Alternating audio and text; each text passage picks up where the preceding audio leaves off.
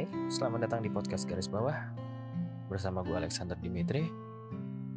Ini sebenarnya episode yang seharusnya gue upload di hari Kamis, tapi ternyata hari Kamis gue nggak sempat buat nge-record, gue nggak sempat buat ngapa-ngapain lah karena hari Kamis beberapa hari belakangan ini gue ada banyak kerjaan ya ya kerjaan-kerjaan rumah lah dan badan gue capek banget rasanya jadi nggak sempet buat megang podcast.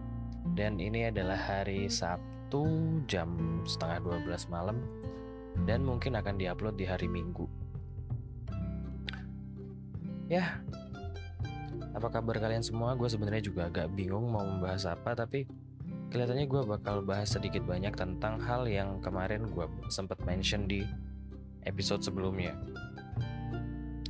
Di episode sebelumnya gue bilang kalau vaksin berbayar itu memicu respon yang negatif dari masyarakat tentunya. Dan menurut gue respon negatif dari masyarakat itu terbilang berlebihan. Di episode sebelumnya gue bilang bahwa um, menanggap menanggapi dengan terlalu berat sesuatu yang masih belum pasti dan masih bisa berubah itu ya nggak bagus juga. Karena kalau kita kalau kita lihat dan kelihatannya udah gue jelasin juga di episode sebelumnya gue bilang kalau untuk memenuhi vaksin untuk untuk memenuhi kebutuhan vaksin untuk memvaksin seluruh masyarakat Indonesia itu perlu waktu dan masyarakat udah ribut duluan ketika rumor ketika rumor vaksin harus berbayar pada kondisi vaksin yang datang baru 1,2 juta dosis. Itu untuk memenuhi kebutuhan nakes saja belum tentu tercukupi gitu. Tapi kita udah ribut duluan. Orang-orang di Twitter udah marah-marah duluan. Padahal dosisnya itu nggak ada satu know, belum ada satu persen dari keseluruhan masyarakat Indonesia yang jumlahnya 270 juta something atau 200an juta something gitu lah pokoknya itu masih ada satu itu baru datang 1,2 juta dosis. Dan kita marah-marah dalam keadaan yang mana sebenarnya segala hal bisa berubah gitu. Dan kemarahan masyarakat terjawab dengan Bapak Presiden kita yang menyatakan kalau jadi saya menggratiskan seluruh vaksin bagi seluruh masyarakat Indonesia. Tidak terkecuali, saya ulangi lagi, tidak terkecuali nah gitu. Gimana impersonation Jokowi gue? Udah oke okay, belum? Udah bisa kayak Kristo Emmanuel belum? Udah bisa kayak Gilang Dirga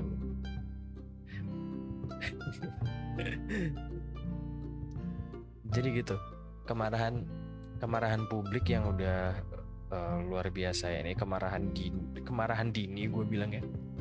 Kemarahan dini dari publik yang uh, terlalu biasa terlalu luar biasa ini. Akhirnya kena gocek gitu kena gocek in a good way. Selama ini kita digocek sama pemerintah in a bad way kan tiba-tiba kita digocek in a good way gitu. Ini kayak sesuatu yang baru ini di pemerintahan Jokowi di periode kedua ini Terima kasih idenya. Ini gocekan yang saya harapkan bukan gocekan-gocekan kayak omnibus law. Saya tidak saya tidak pengen gocekan-gocekan seperti itu muncul lagi. Saya maunya gocekan-gocekan seperti ini. Awalnya dirumorkan berbayar ya kan. Tiba-tiba di Gojek, gratis bos, goks. Ini yang kita perlukan gitu. Mudah-mudahan besok kita digocek lagi kayak gini ada berita BPJS naik iurannya ya kan? Terus kena gocek bos. Diturunin. Ya yeah. pengennya sih gitu tapi kenyataannya gimana ya kita tunggu aja. Jadi gue sebenarnya mau bahas tentang kenapa masyarakat seperti itu gitu. Kenapa orang-orang terutama di Twitter ya karena selama ini gue mantaunya di Twitter. Kenapa orang-orang di Twitter itu hmm, mudah sekali terpancing emosinya, mudah sekali terpancing hasratnya untuk beropini, mudah sekali untuk uh, memberikan komentar padahal juga yang dia komentarin belum tentu pasti. Ini gue nggak ngomongin orang dalam artian gue sendiri juga terkadang seperti itu terutama di Twitter. Ya eh, karena emang udah sejak awal mula Twitter terbentuk itu aja udah sebagian besar orang udah menganggap kalau Twitter bakal jadi masalah sejak awal mulanya Twitter. Kenapa demikian? Karena mereka beranggapan bahwa gak semua orang itu perlu, gak semua orang bisa didengar. Semua orang, maksud gue bukan dalam artian yang tidak demokratis ya, tapi ya lu ngerti gak sih kalau lu scroll scroll Instagram gitu terus lihat ada orang komen. Komennya tuh aneh banget. Komennya tuh nggak nyambung. Komennya itu nggak apple to apple sama yang ada di postingan. Yaitu orang-orang seperti itu yang sebenarnya nggak bisa dan nggak perlu kita dengar. Semua orang sekarang yang terjadi di Twitter adalah semua orang beropini semua orang semua orang ribut sana sini dan ketika ada satu orang yang beropini dan dan opininya itu di retweet oleh se, se, segelintir orang di circle-nya, lalu tiba-tiba jumlah retweet ini, jumlah retweet dan likes ini menjadikan argumen dia valid, padahal belum tentu juga. Jadi ketika ada orang lihat argumen dia muncul di timeline atas hasil retweetan orang, dia langsung menganggap kalau statement ini banyak yang setuju. Setujunya ditandai dengan banyaknya retweet dan likes. Statement ini banyak yang setuju, berarti statement ini benar. Padahal belum tentu juga.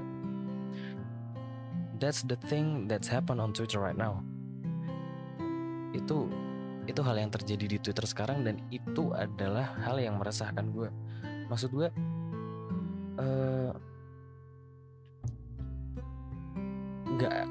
gak semuanya yang lo baca di internet itu benar bahkan portal portal-portal berita yang menurut sebagian besar orang adalah portal berita yang valid belum tentu juga benar beritanya. Mungkin beritanya mungkin beritanya valid tapi belum tentu benar. Karena terkadang kita digocek sama media dengan cara diubah-ubah itu tata kalimatnya, diubah-ubah tata bahasanya diubah sedemikian rupa agar um, berita benarnya itu sampai ke masyarakat dalam bentuk yang salah, dalam bentuk yang berbeda.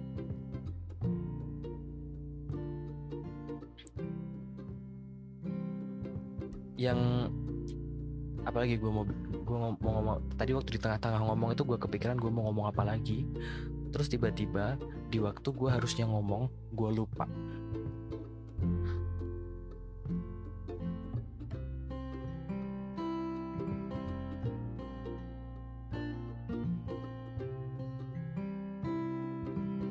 Jadi statement-statement populer itu malah membuat suatu uh, gelembung kebenaran semu. Kebenaran semu dalam arti yang gue bilang yang gue maksud dengan kebenaran semua itu adalah um, dia itu benar menurut segelintir orang saja. You know jadi kayak itu terjadi itu terjadi pada saat uh, demo demo yang dulu diprakarsai diprakarsai diawali dengan gerakan kejayaan memanggil di Yogyakarta. Itu itu gue lupa. Pokoknya salah satu tuntutannya adalah uh, pengesahan RUU PKS habis itu yang satunya lagi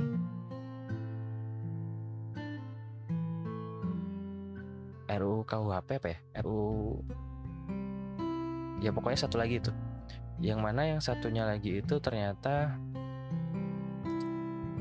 belum dikaji dengan cukup oleh orang-orang yang mendemo itu. Gue juga awalnya excited sama demo itu. Gue awalnya ngerasa juga kayak oh demo ini brings up something gitu.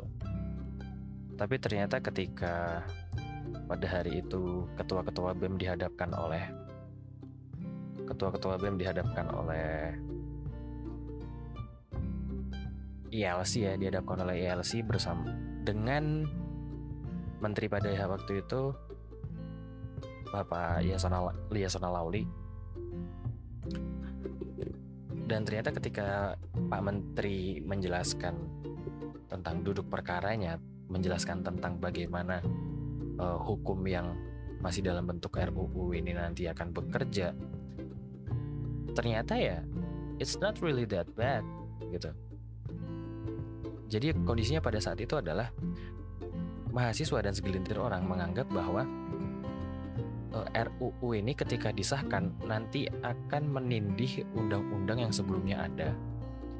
Dan RUU yang disahkan ini segala macam pasal yang segala macam hukuman yang ada di pasalnya itu akan langsung ditembakkan ke hukumannya langsung.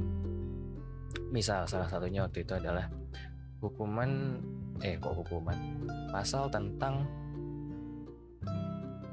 pasal tentang uh, perempuan yang pulang malam. Itu ada hukum ada hukum ada hukumannya. Ada hukumannya jika ada perempuan yang pulang malam dan dilaporkan. Masyarakat pendemo ini berasumsi bahwa ketika ada yang melaporkan seorang perempuan yang pulang malam, maka perempuan yang pulang malam ini langsung dikenakan hukuman. Gue lupa kelihatannya di penjara waktu itu, di penjara atau denda sekian juta gitu.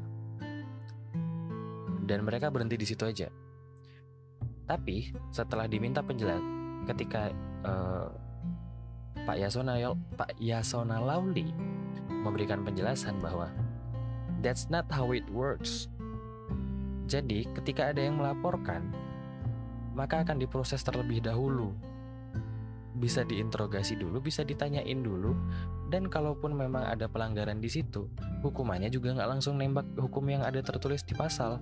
Bisa jadi hukuman sosial, bisa jadi hukuman ya hukuman-hukuman hukuman-hukuman yang masih uh, bukan kurungan penjara atau denda gitu. Bisa kayak diminta bantu bersih-bersih dan segala macam gitu. Dan ternyata di ILC sendiri, gue melihat bahwa para ketua BEM ini jadinya kayak mereka nggak memahami substansi yang mereka kritik. Seperti sistem itu tadi. Dan um, yang paling memorable buat gue adalah tapi gue nggak nggak terlalu paham konteksnya. Jadi ada satu bagian yang mereka kritik keras.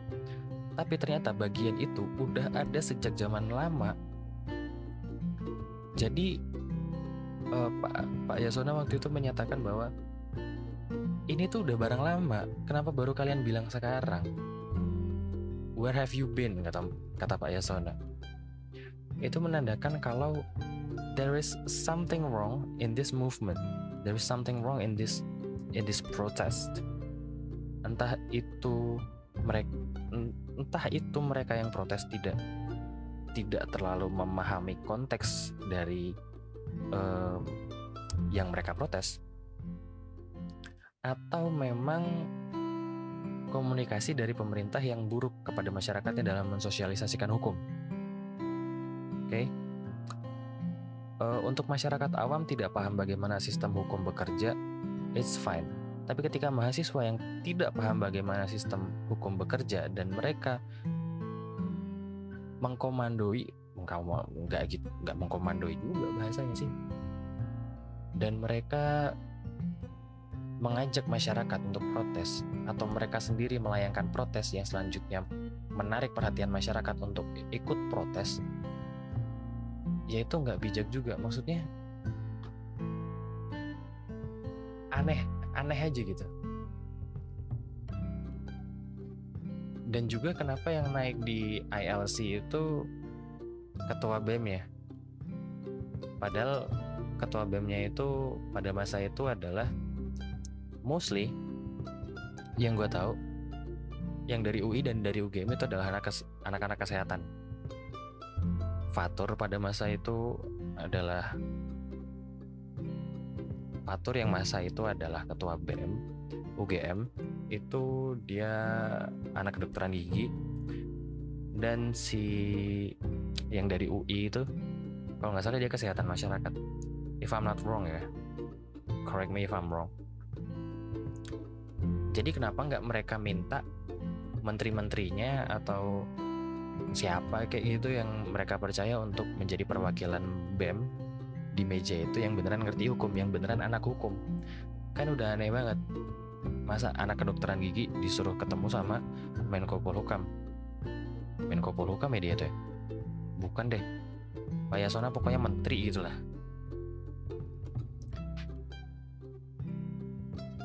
Ya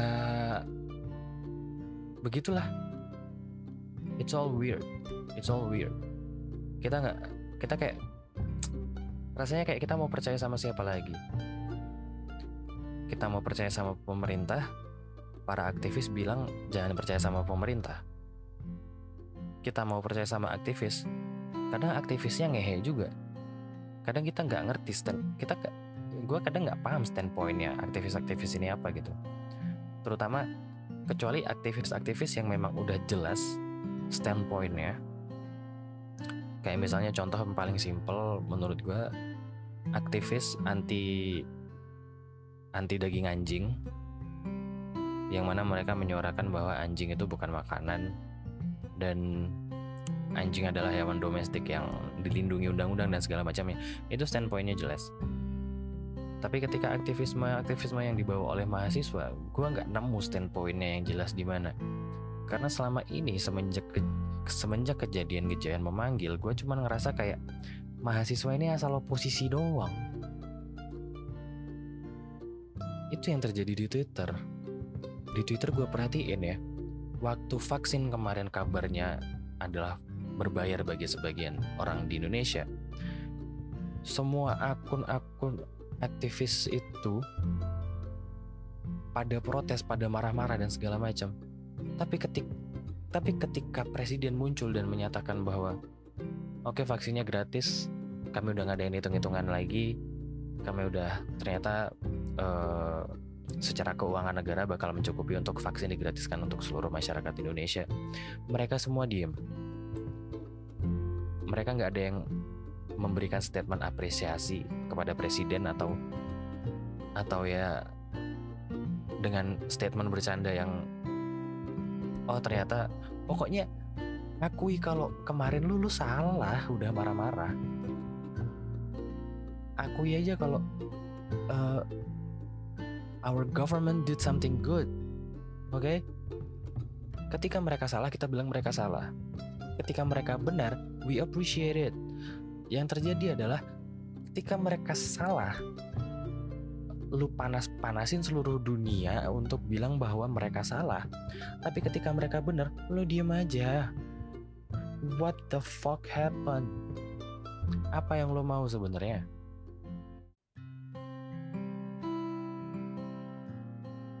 Ya, maksud gue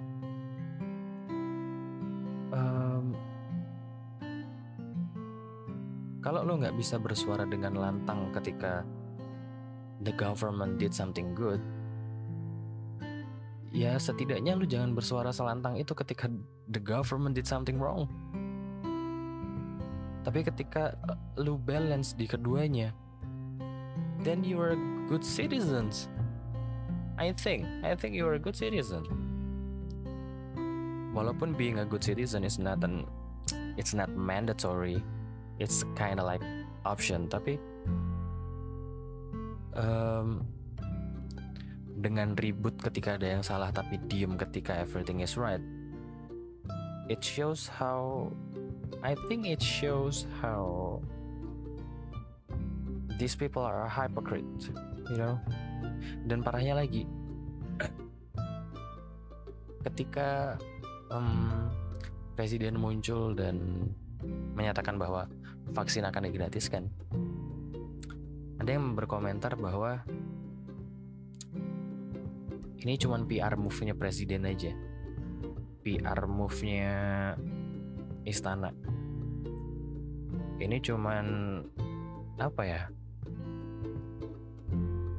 ini cuman suatu upaya supaya brand presiden yang baik ini nggak luntur gitu. Supaya masyarakat supaya fan fans fanatiknya presiden ini masih masih tetap fanatik ke presiden kita sekarang. Which is kinda make sense. Which is kinda make sense. But that's not the first thing to think about. You know what I'm saying? Kayak gue juga setuju sama ada kemungkinan bahwa uh, presiden presiden yang menyatakan langsung bahwa vaksinnya digratiskan itu adalah PR move. You know? Itu kayak itu kayak branding aja gitu. Branding bahwa the president save the nation or some shit like that. Gue juga setuju bahwa poin itu kemungkinan ada. Tapi kalau statement itu adalah yang pertama keluar di kepala lo instead of the feeling of relief ketika ketika lo dengar oh vaksinnya vaksin oh vaksinnya ternyata jadi gratis. Terus lo hal pertama yang muncul di kepala lo adalah alah ini mah PR move doang dari presidennya. Ya aneh aja gitu. Menurut gue seharusnya ketika walaupun walaupun lo adalah orang yang gencar oposisi pemerintah. Tapi ketika ada there is something good news there's a good news that comes from the government. The first thing you the first thing you feel after you listen or after you hear that news is the feeling of relief. Jadi kayak yang oh ya alhamdulillah puji Tuhan ternyata vaksinnya gratis. But it seems like a PR move. Ya gitu baru gitu baru oke okay lah. Ya kan? Gitu baru imbang gitu. Menurut gue pribadi sih memang pemerintah kita selama pandemi ini ya do a lot of fucked up shit. Mereka kelihatan banget kalau orang-orang yang duduk di pemerintahan itu banyak diisi oleh orang-orang yang gak kompeten bahkan sekelas menteri pun harganya cuma 17 miliar coba integritasnya gimana kan? Habis itu menteri kesehatannya juga malah ya gue nggak perlu jelasin lagi deh. Terus presiden yang malah kayak ah gimana gitu presiden yang kayak uh, ketegasannya di mana gitu.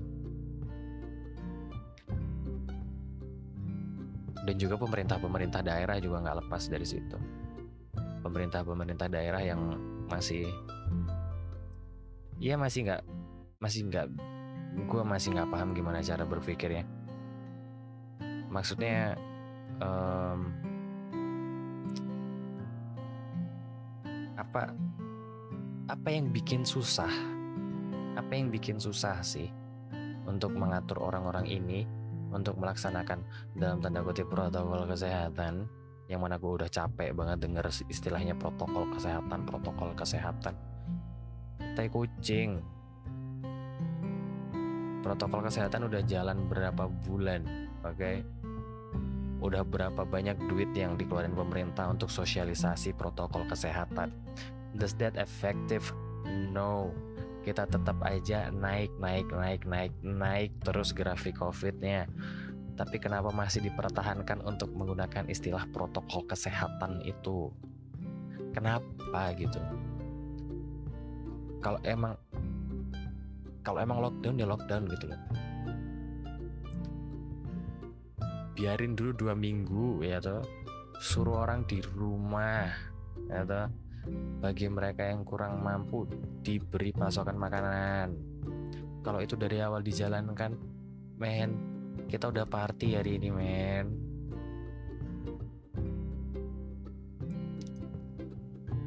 Gue juga nggak mau menyalahkan masyarakat ya, karena masyarakat juga um,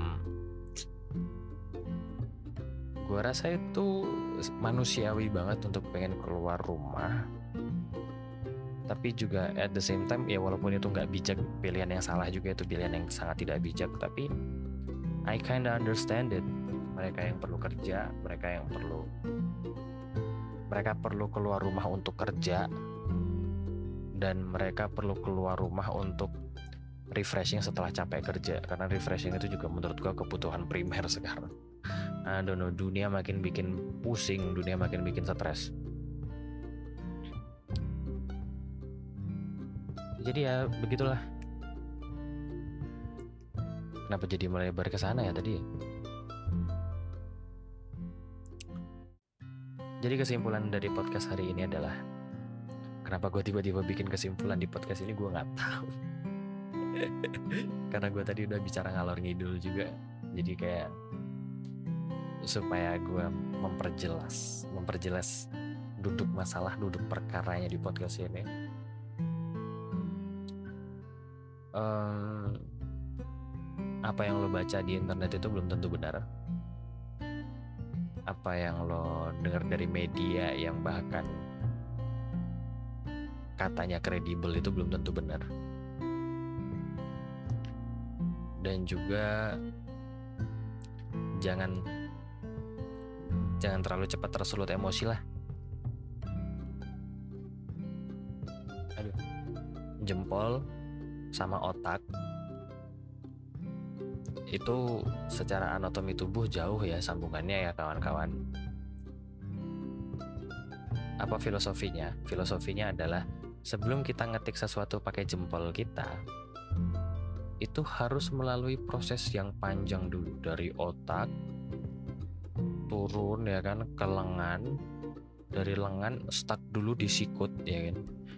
Dari lengan itu nanti di lengan itu nanti turun gitu. Stuck dulu di sikut berhenti dulu di sikut ya kan? Baru dari sikut nikung nikung ke arah tangan ya kan? Habis itu nanti di tangan itu nanti stuck lagi di pergelangan tangan. Nah di situ kita mikir lagi ini worth it enggak? Baru masuk ke area telapak tangan masuk ke jempol baru diketik ya kan? Jadi perlu ada banyak filternya gitu loh udah ada filternya stopannya juga banyak. Kita jadi itulah. Kita juga perlu keluar dari gelembung dari gelembung persepsi kita. Karena pada dasarnya kan algoritma Twitter. Algoritma Twitter algoritma sosial media sekarang itu cuma ada dua. Kalau tidak yang muncul di timeline kita itu antara yang kita sukai atau yang kita yang kita setujui. Selain dari itu adalah hal yang mostly dibenci orang. You know? Jadi kayak itu paling nyata di algoritma TikTok. Kalau kita lihat di TikTok, kalau lo semua punya TikTok, uh, konten yang paling sering masuk front page atau FYP for you page itu adalah konten-konten yang menuai banyak hujatan, konten-konten yang menuai banyak komentar buruk. Nah, itu adalah salah satu contoh di mana algoritma yang menyajikan menyajikan konten yang dibenci. Kalau di Twitter, lebih seringnya adalah konten-konten yang muncul adalah konten-konten yang kita setujui, konten-konten yang um, kita sukai, konten kita sukai dalam artian uh, standpointnya kita sukai. Misalnya kalau lo fanboynya satu parpol apa gitu, nanti yang muncul di timeline lo kemungkinan paling besarnya adalah uh, sosok-sosok dari parpol-parpol itu cara mengimbanginya adalah ya lu follow lu follow orang yang lu kagumi lu follow juga orang yang menurut lo ini argumennya bertentangan dengan lo. Supaya lo lihat dari dua sisi lo lihat dari dua perspektif lo bisa membedakan oh ini is this a serious thing? Is this a real thing? Or is this just a fabricated bull uh, fabricated political bullshit ya jadi gitu aja sih. Pesan gue hati-hati di internet. Karena hati-hati di internet udah lama nggak muncul. Kita perlu hati-hati di internet semester 4 oke okay? see you next episode. Gila nutupnya jelek banget. Oke sekian aja podcast kali ini. Sampai jumpa di episode berikutnya. Kelihatannya gue bakal upload. Gue bakal upload lagi kemis sih semoga aja bisa. Oke okay, thank you for listening and have a good day